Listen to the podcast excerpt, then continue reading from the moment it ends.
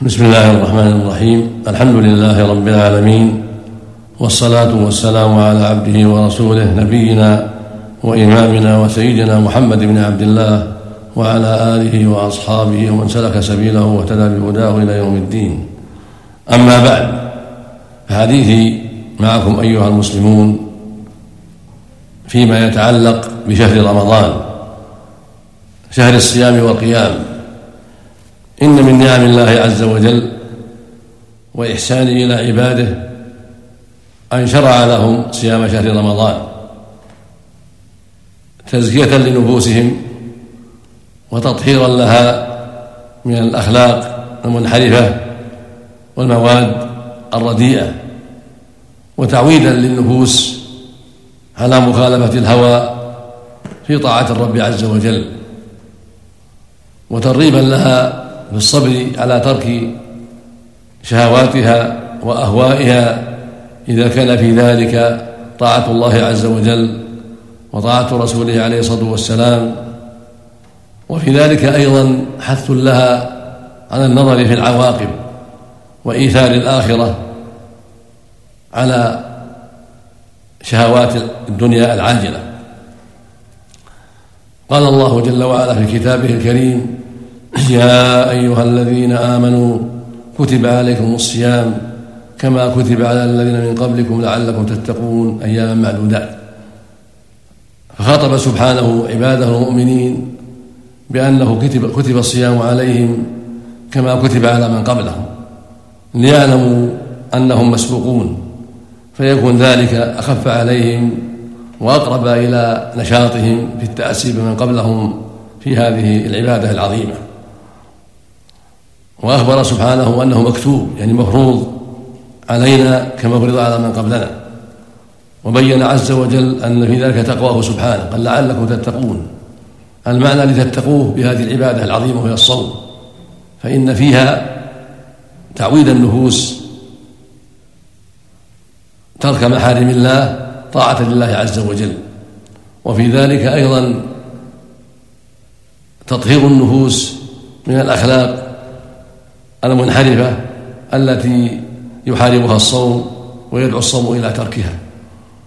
وفي ذلك أيضا كما تقدم تعويل للنفوس على الصبر على ما أوجب الله إذا كان في ذلك الخير العظيم والعاقبة الحميدة، ولا شك أن أداء ما وجب الله فيه الخير العظيم والعاقبة الحميدة والحسنات المضاعفة والدرجات العالية. والصوم يذكر بذلك، فإن فيه مخالفة الهوى وشهوات النفوس في الأكل والشرب ونحو ذلك، طاعة لله وطمعا في مرضاته وحسن ثوابه في الدنيا والآخرة. ثم بين جل وعلا أن هذا الصوم ليس دهرا طويلا، ولكنه أيام معدودات، فربنا لم يثقل على عباده بل يسر عليهم وجعل الصوم أيام معدودات. وهذه الأيام هي 29 يوما إن نقص الشهر، أو 30 إن تم الشهر، فإن الشهر القمري لا يزيد على 30 ولا ينقص عن 29، وهذا من رحمة الله سبحانه وتعالى، فلم يجعل الصوم شهرين ولا 3 ولا أكثر من ذلك، بل جعله شهرا واحدا من السنة تخفيفا منه على عباده ورحمة لهم وإحسان إليهم منه سبحانه وتعالى. وجدير بهم أن يسارعوا إلى هذه العبادة وأن يبادروا إليها وأن يصبروا عليها طاعة لله سبحانه وتعظيما لأمره ورجاء ثوابه عز وجل. وكان النبي عليه الصلاة والسلام يراقب أصحابه في الصيام ويبشرهم بما لهم فيه من الخير العظيم، ويقول لهم: إذا دخل رمضان فتحت أبواب الرحمة، وفي لفظ: فتحت أبواب الجنة وغلقت أبواب النار وسلسلت الشياطين. وكان يقول عليه الصلاة والسلام: جاءكم شهر رمضان شهر مبارك يغشاكم الله فيه بالرحمة ويحط الخطايا ويستجيب الدعاء، فأروا الله من أنفسكم خيرا فإن الشقي من هرم فيه رحمة الله، أو كما قال عليه الصلاة والسلام. وكان يقول عليه الصلاة والسلام: من صام رمضان إيمانا واحتسابا غفر له ما تقدم من ذنبه. وكان يحثهم على قيام لياليه ويرغبهم في ذلك، ويقول عليه الصلاة والسلام: من قام رمضان إيمانا واحتسابا غفر له ما تقدم من ذنبه. وكان عليه الصلاة والسلام يتهجد في ليالي رمضان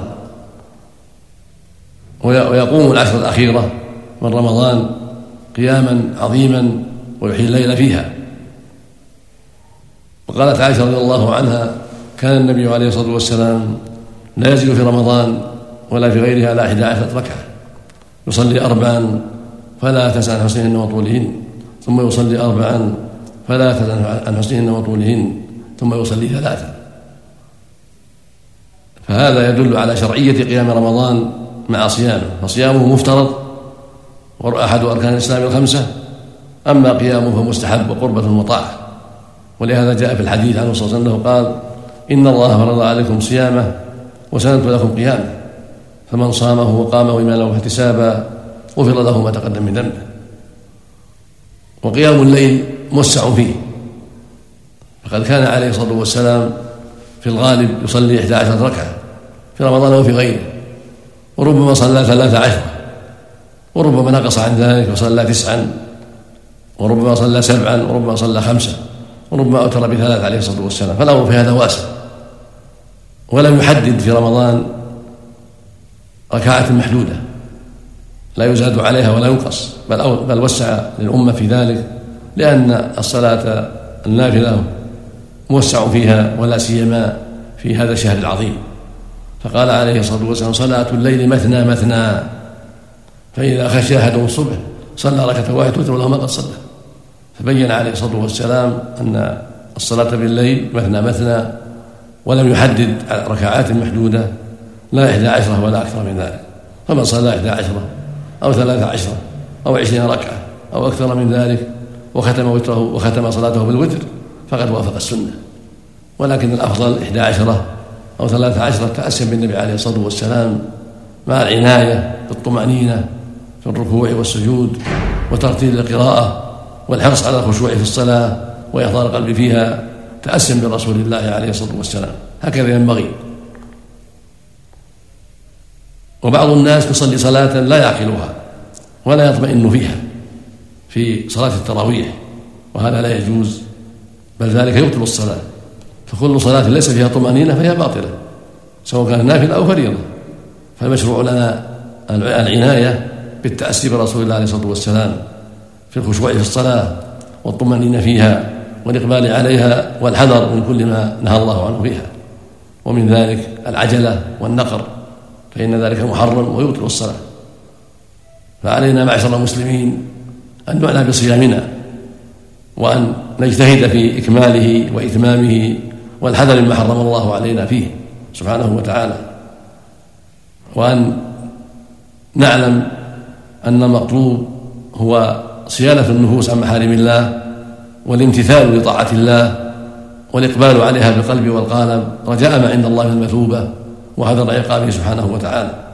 ولهذا قال عليه الصلاة والسلام: من لم يدع قول الزور والعمل به والجهل فليس لله حاجة في أن يدع طعامه وشرابه.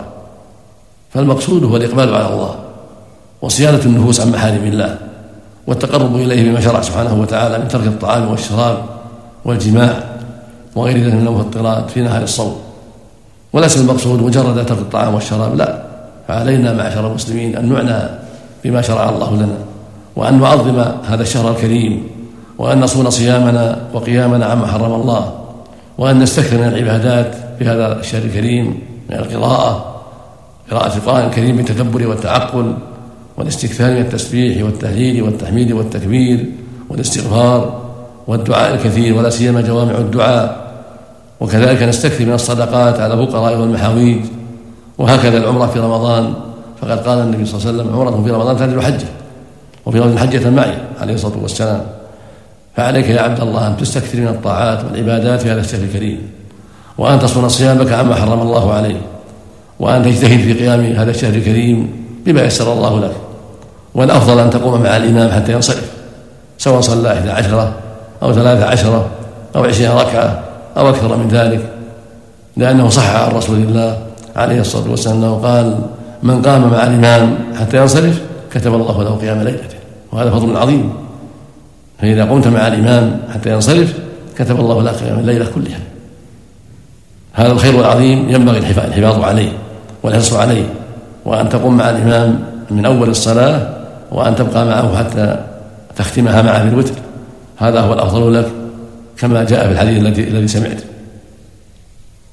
وشهر رمضان شهر عظيم، شهر مبارك من الله به على عباده، ورتب له عليه خيرا عظيما وفضلا كبيرا من تكفير السيئات وحط الخطايا ورفع الدرجات، فجدير بالأمة أن تفرح به وأن تستبشر به وأن تحرص على صيامه إيمانا واحتسابا وعلى قيامه إيمانا واحتسابا، وأن تجتهد في حفظ الصيام والقيام عن كل ما حرم الله عز وجل. هكذا ينبغي المؤمن. والمشروع لنا أيضا العناية بنشر العلم في هذا الشهر الكريم، وتوجيه الناس إلى الخير، ودعوة الناس إلى ما أوجب الله عليهم، وتحذيرهم ما حرم الله عليهم. فإن النفوس في هذا الشهر العظيم قابلة للتوجيه، قابلة للدعوة، فينبغي لك يا عبد الله ولا سيما أهل العلم العناية بهذا الأمر العظيم، توجيه الناس إلى الخير وإرشادهم إلى ما أوجب الله عليهم وتحذيرهم ما حرم الله عليهم، مع الأمر بالمعروف والنهي عن المنكر، عن صبر واحتساب وعن إخلاص لله سبحانه وتعالى. كذلك مواساة الفقير وإعانته، كل هذا من المهمات، فالفقير في حاجة إلى مواساته والإعانة على صيامه وقيامه من الزكاة وغيرها، فينبغي لنا فرصة في هذا الشهر الكريم لمضاعفة الأجور وكثرة الحسنات المضاعفة في هذا الشهر الكريم، ولسد حاجة المعوزين وإعانتهم على طاعة الله عز وجل. وينبغي لك أيضا أن تجتهد في أكل الحلال وكسب الحلال، وأن تحذر أن تصوم على حرام أو تفطر على حرام، فليجتهد غاية الاجتهاد في أن يكون كسبك حلالا فتصوم على حلال وتفطر على حلال، واحذر أن تصوم عما أحل الله لك وتفطر على ما حرم الله عليك. قال النبي عليه الصلاة والسلام في الحديث الصحيح: إن الله تعالى طيب ولا يقبل إلا طيبا، وإن الله أمر المؤمنين بما أمر به المرسلين، فقال تعالى: يا أيها الرسل كلوا من الطيبات واعملوا صالحا، وقال تعالى: يا أيها الذين آمنوا كلوا من طيبات ما رزقناكم واشكروا لله إن كنتم إياه تعبدون. ثم لك الرجل يبطل السفر أشعث أغبر يمد يديه إلى السماء: يا رب يا رب، ومطعمه حرام ومشربه حرام وملبسه حرام وودي بالحرام، فأنى يستجاب لذلك. هذا وعيد عظيم لمن تعاطى الحرام.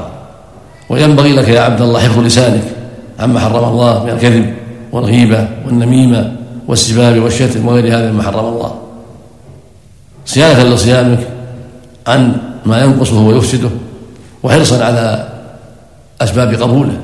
وقد سبق الحديث وقول النبي صلى الله عليه وسلم: من لم يدع قول الزور والعمل به والجهل فليس لله حاجة في أن يدع طعامه وشرابه. وأسأل الله عز وجل أن يوفقنا والمسلمين جميعا لصيام هذا الشهر الكريم وقيام إيمانا واحتسابا، وأن ينصر دينه ويعلي كلمته، ويتقبل منا جميعا، وأن يعيذنا من شرور أنفسنا ومن سيئات أعمالنا، إنه سبحانه وتعالى جواد كريم. والحمد لله رب العالمين، وصلى الله وسلم وبارك على عبده ورسوله نبينا محمد وعلى آله وأصحابه وأتباعه بإحسان.